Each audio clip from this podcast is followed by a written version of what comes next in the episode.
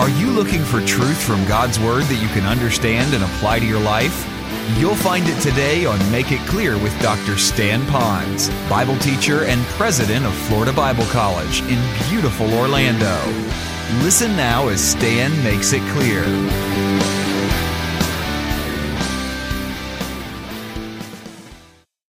Let me show you this passage right here because it's still in the same gospel, John, in a sense. John is saying this as he writes it for us. The story goes on. Then Jesus lifted up his eyes because he got finished preaching and there were thousands of people there. Multitude coming toward him, he said to Philip, Where shall we buy bread that these may eat? Now, it wasn't that Jesus didn't know. He's getting ready to set up a scene here that we today are going to take and apply. He wrote this for us, for you and me today. He knew the answer. So he said, Philip, what are we going to do? How are we going to feed all these people? And he was testing him, for he himself knew what he'd do. And Philip answered, and he said, 200 pieces of silver, denarii worth of bread, is not sufficient for them. We can't feed them. We don't have enough money that everyone may have. A little bit, even. We don't have enough. And then one of his disciples, are you following with me? Named Andrew. And again, do you catch the pathos? Simon Peter's brother. You know, why didn't you say Andrew? That was enough. But I believe it's there today for us to remember he's still a second fiddle and an also ran. His brother. And he said to him, to the Lord, Andrew speaking, Well, there's a lad here. He's got five barley loaves and two small fishes. Now, what are they among so many? Now, it wasn't that Andrew had the answer. In fact, it even shows his little bit of faith. He doesn't have the answer. Philip says, We got a little bit of money. And Andrew over here says, I see a boy here that's got a little bit of food over here, but that's not going to take care of it.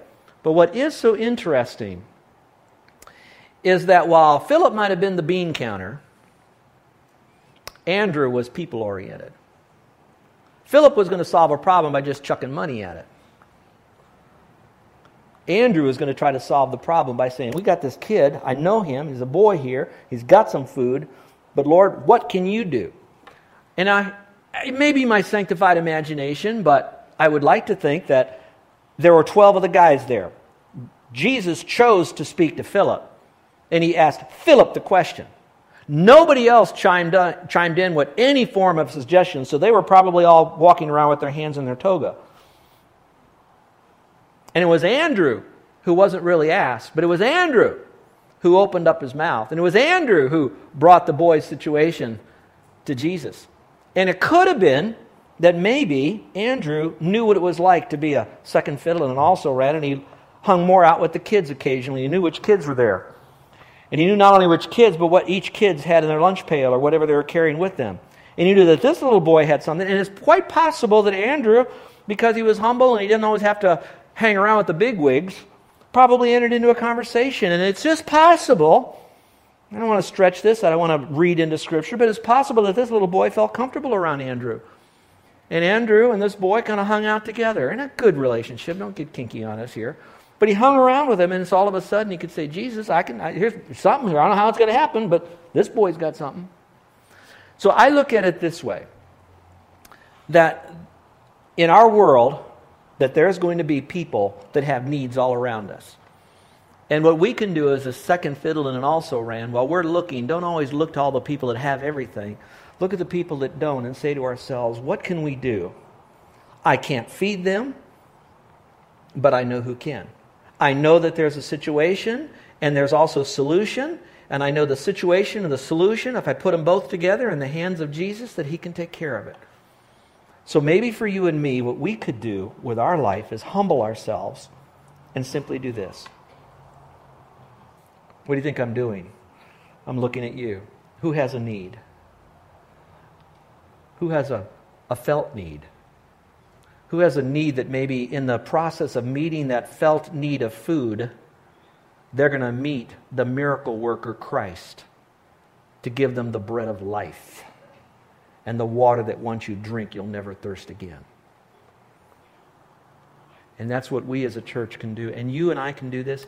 And you don't need a body. You don't need a group. You don't need a team. You don't need a tent. You don't need to have all the people get behind this big, massive movement to do it. You can just go one person at a time.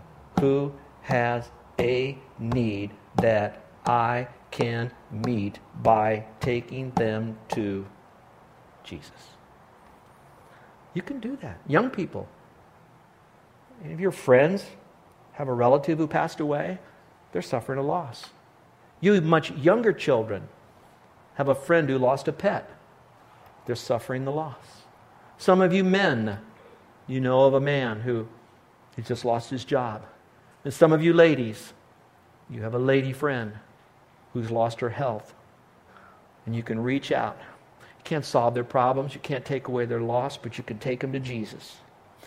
Here's the fourth and final one, fourth time he's mentioned, other than in the list how God can use you and me as a second fiddle and an also ran. We can bring those who are religious and seeking to Jesus.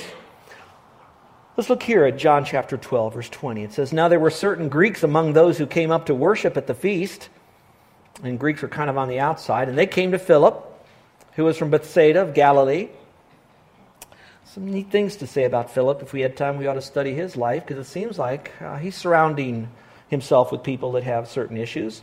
But Philip didn't have the best answer, and so he heard them ask him, saying, Sir, Philip, we wish to see Jesus. They didn't want to see Jesus' miracles. They didn't want his money. They didn't want to be healed. All they wanted to do was worship, and they wanted to see this Jesus that others are worshiping because they were a part of this thing. So they were religious in some measure, and they were seeking Jesus. So Philip, not exactly knowing what to do, but somehow, watch this, watch this, watch this, second fiddles and also rans. Andrew was now raised to a level of a model. He had a testimony, he was an example. Philip then knew, I don't know what to do, but it seems like Andrew always knows what to do. So I'm going to go tell Andrew. And then in turn, it says Andrew and Philip went to tell Jesus. So apparently, what's happened is Philip hears the news. He says, Ma, I don't, what do I do? I want to go tell Andrew. Andrew, being such a wonderful second fiddle and an also ran, didn't want to take all the credit himself. So he then, with Philip, and both of them shared with Jesus. Would you allow me for just a moment to go on a, about a two minute tangent? Our church is experiencing some unusual growth right now, and I'm getting requests from people wanting to know what are we doing that's making our church grow? I cannot tell you.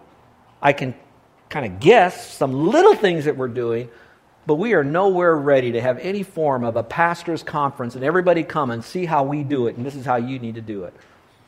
We still don't know how we're doing church. All we know is God has met us here in the last three or four months. I don't know what's happening. But to Him, all praise and glory goes. The question now comes are you a seeker sensitive church? Are you, seek, what, what, are you one of those churches that you know, has all that stuff that seek people? I can only tell you how I would define it in my perspective. I believe that biblical churches should be what we'll call seeker friendly. Now, to do that, let me explain what I mean.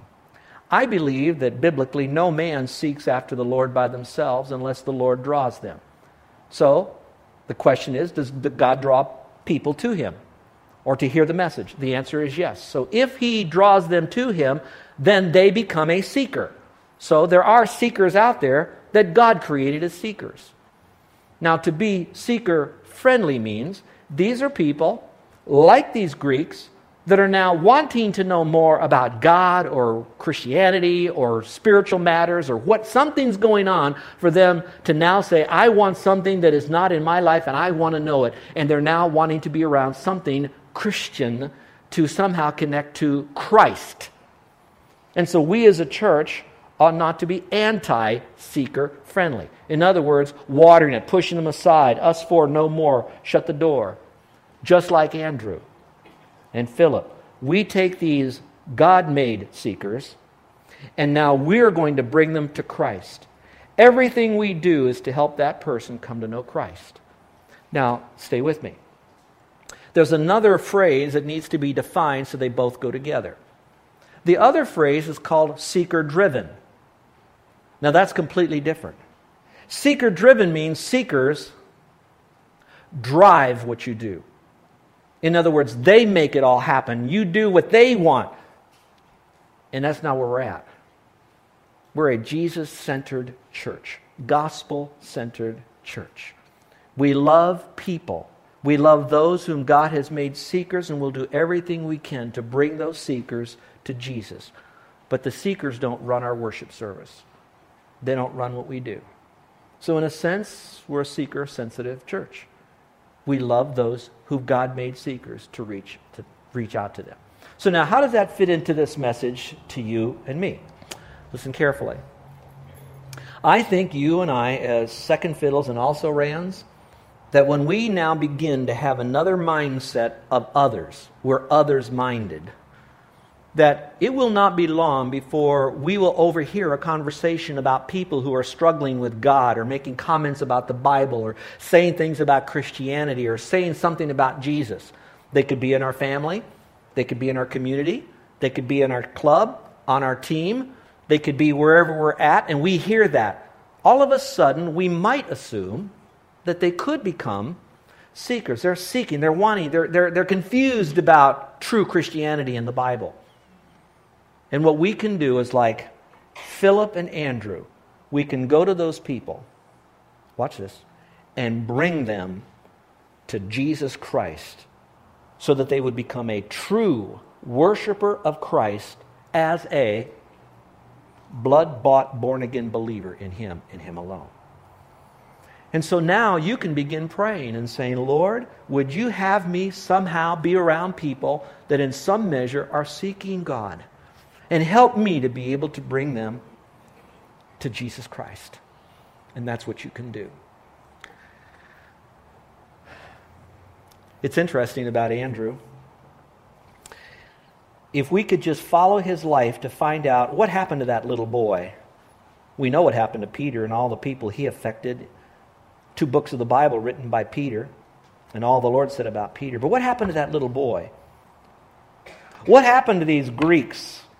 Did they really connect to the Lord and did they become on their own great church planters or missionaries? We, we, we don't know. But we do know this about Andrew. Here's a story some of you older folks that have been around a long time might, uh, might hear. Do you, you, know the name Spurgeon? How many of you know the name Charles Spurgeon? Do y'all know how Charles Spurgeon lived in the middle to late 1800s, and he was known as the Prince of Preachers, and there's a whole story about that. But you know what's so interesting? Is how Spurgeon came to know Christ as Savior. He came from a long line of preachers, grandparents, etc. But that's not how he got saved. He was going to church. There was such a horrible snowstorm but he still said, I'm going to church. And as he went to church, he couldn't make it through the snowstorm, and he heard some music down an alley in some little tiny church that was meeting like in a storefront, but kind of a back alley extra room. And he heard some music, so in the blinding blizzard, he then put his head down and he barreled his way into that building. And when he got in there, there was a man in an old pulpit up here who wasn't even the pastor because the pastor couldn't get out of his house through the blizzard to the church. So one layman stood up there with only half a dozen people, and he stood up there and he says, I can't speak very much, but if you're here today, I'm going to tell you. So he said, I'm going to give you one verse. And he looked at the crowd and he says, You look to Jesus and be ye saved. He said that two or three times and he looked at little Spurgeon and he says, You look to Jesus now and you be saved. Now, obviously, Spurgeon had a lot of other information given to him by family, and he put it all together. I need to look to Christ and Christ alone. Not my works, not my religion, but only Christ. And I could be saved. And that little Spurgeon became the Prince of Preachers. Some of you know the story of D.L. Moody. D.L. Moody, who founded the Moody Church and Moody Bible Institute, became a great evangelist. He took America in one hand and he took England and Europe in the other hand, and he shook them both for God. His beginning came in Northfield, Massachusetts, where he wanted to go west, young man, go west to find your fortune. And so he decided to go west, and the farthest west was Chicago in the early 1800s. And while he was there, he needed a job, so he was stocking shelves and putting shoes up there and a Sunday school teacher that he had decided to leave and go find D.L. Moody and found him stocking those shelves. And at that time, behind a big shelf, he led him to the Lord. D.L. Moody went on to become this great evangelist, and in this, he needed to have some help, and so he hired a guy named Wilbur Chapman. Wilbur Chapman then became his front man. Wilbur Chapman then did great work, and, but he needed some help. So he found another person to influence, and his name was Billy Sunday, who was the great evangelist after he was underneath the tutorage of these guys. And then from then on, Billy Sunday was going everywhere, and he wound up in Boston. And while he was in Boston, there was a Christian businessman's meeting over there. So he spoke to that businessman's meeting. and They got it on fire for the Lord. And from that, they invited another guy to come in. His name was Mordecai Ham. And Mordecai Ham came into the community. He had also great meetings, and there was a little boy that came in at 16. His name was William, and while he was there, he then came to know Christ as Savior. And that man grew, followed his faith, and he spoke to more human beings the gospel than anyone, and we know him as Billy Graham. Now, that all goes back to a Sunday school teacher named Edward Kimball. And I'd like to tell you that there still is in that man's life a second fiddle and an also ran. Someone had to lead Edward to the Lord. We may never know the people that we've impacted and influenced for the Lord, but we can all be a second fiddle and also ran. Andrew, how did he die? History tells us this that he died standing for truth, but he died a martyr's death. That when they killed him, they executed him by crucifying him on a cross like this. So it's called the St. Andrew's cross. After he died, centuries later, they gathered up his bones and they put him on a ship to send him back, this time to England. And on the way through that part of the world, the ship was wrecked and the relics were floating all around, and they named that bay St. Andrew's Bay. Later on, you had the British Empire with Ireland and Scotland and England, and they put together the Union Jack flag, and there are three crosses on that. You have St. George, St. Patrick, and where's Andrew, the second fiddle, and the also ran? He's at the bottom of that. And neither one of those other top two guys were even apostles. If you need a little quirky thing, some of you like my little quirky stuff. When I think of Andrew, remember this and Drew. Whoever you are, and Drew. I want to be known for that. Whatever Stan Ponz was, he also and drew people to Christ. I can do that as a second fiddle. I can do that as an also ran. And so can you. Let's pray, shall we, with every head bowed and every eye closed.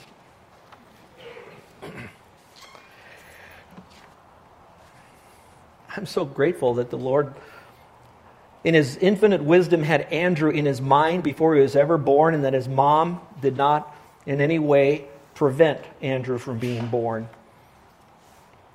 And as Andrew was a little boy, I'm sure he never knew that he would become an apostle of the Lord Jesus Christ. Would never know that the stories, the way he lived his life, even in the shadow of a very dominant brother, that Jesus Christ, through inspiration, would choose to take four significant digital pictures of his life and place it in Scripture so that the rest of us who are second fiddles and also rans can do something. And frankly, I hope you listen carefully now. In God's army, there are no first runs, there are no first fiddles. We all are second fiddles and also rams because the person who is number one in our life is none other than the Lord Jesus Christ. And don't we want to be a part of that? And so, for some of you, here's your opportunity. You need to bring yourself to Christ like Andrew did.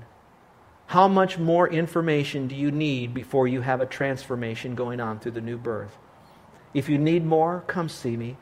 I'll stay with you. I'll put you in contact with people who know truth, answer your questions. People will pray for you because we want you to be a part of God's forever family by faith alone. If you're now saying, I'm ready, what do I do? How do, I, do I join something? Nope. Do I give something? Nope. Do I promise God I'll stop this or start that? Nope. Do I come just as I am? Yep. Do I have to come to an altar? Nope. Do I have to stand up? Nope.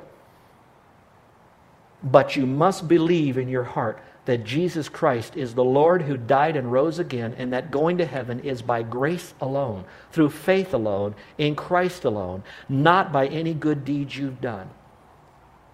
So you now come to him saying, Lord, I'm a sinner. I know I've done things wrong. I know I've got to be perfect to go to heaven, but I'll never be perfect. My good works will never get me there. I believe you died and rose again, and you'll forgive me of my sinful ways, my sinful heart.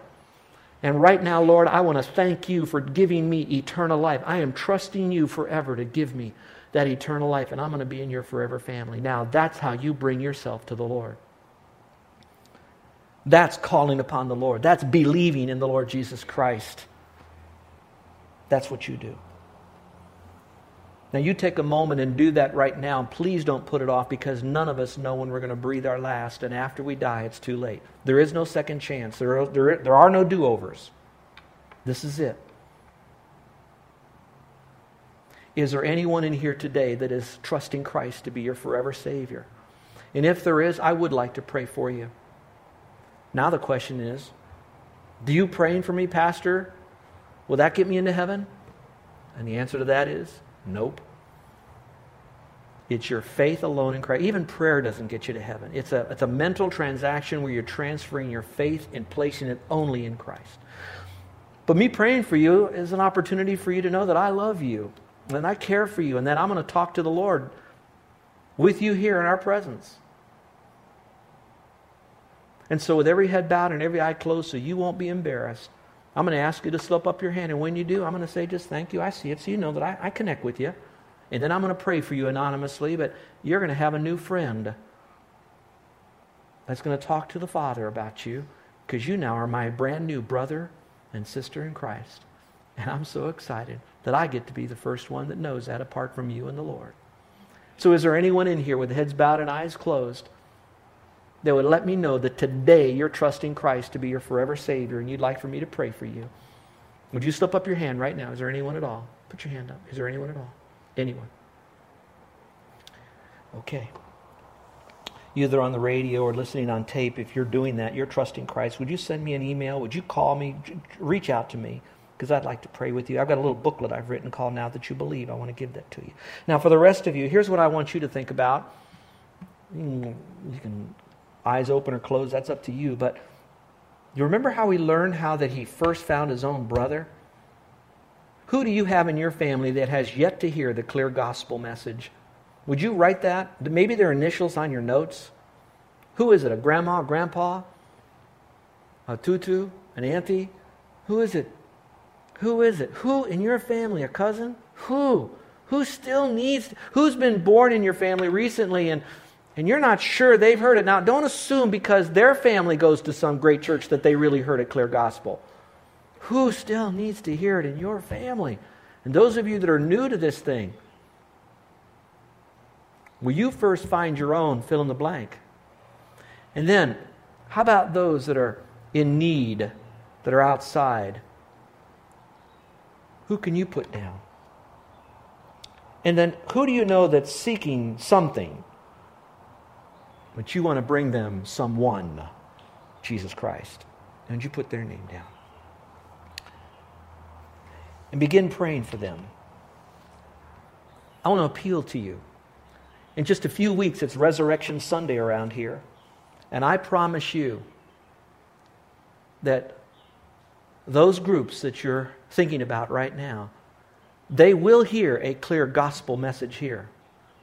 They will hear a correct gospel message here. A lot of churches will be talking about Jesus, but how correct will they be on the gospel? And will they even give the gospel? or just talk about it, but not really talk about how it relates to a person getting into heaven by faith alone? Will it be clear, or will they use general terms that sound really good and cutesy, but are not biblical and are confusing? Will it be given in such a way that would be passionate, where they really care about it, or will it be just some stilted red speech called a sermon? Will it be given courageously? Jesus died courageously, naked and alone on the cross. And so I encourage and invite them to hear that message here and let that be the beginning of a new life for them. How many of you would like to have prayer as second fiddles and also rans like Andrew and say, God, I want you to use me any way you can to help others come to faith in Christ. And now you'd like for me to pray for you. And I want you to pray for me. I'm part of that same group. How many would like to have prayer today? Because you're going to do what you can to reach out to the people that we've just talked about. Would you slip up your hand? Amen. Amen. Amen. Let's pray.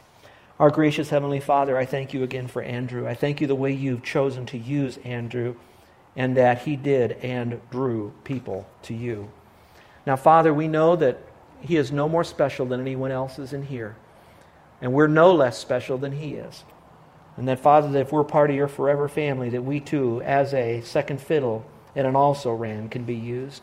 So, Father, in some measure, we're just going to bring people to you and let you do what you're going to do, when you're going to do it, and how you're going to do it in those people's lives. But, Lord, we want to be known about helping others hear about you correctly, clearly, compassionately, courageously, and consistently. Amen. You're listening to Make It Clear with the teaching of Dr. Stan Ponz, founder of Make It Clear Ministries and president of Florida Bible College in beautiful Orlando, Florida. Make It Clear is dedicated to taking the Word of God with clarity into every person's world. It is the support of listeners like you who make the ministry of Make It Clear possible. You can provide your tax deductible gift to Make It Clear online by going to makeitclear.org or you can mail your gift to Make It Clear. P.O. Box 607901, Orlando, Florida 32860. Thank you for helping us make it clear. If you would like to have Dr. Ponz speak at your church or event, please send us an email at tellmemore at makeitclear.org. Thank you, and remember to make it clear.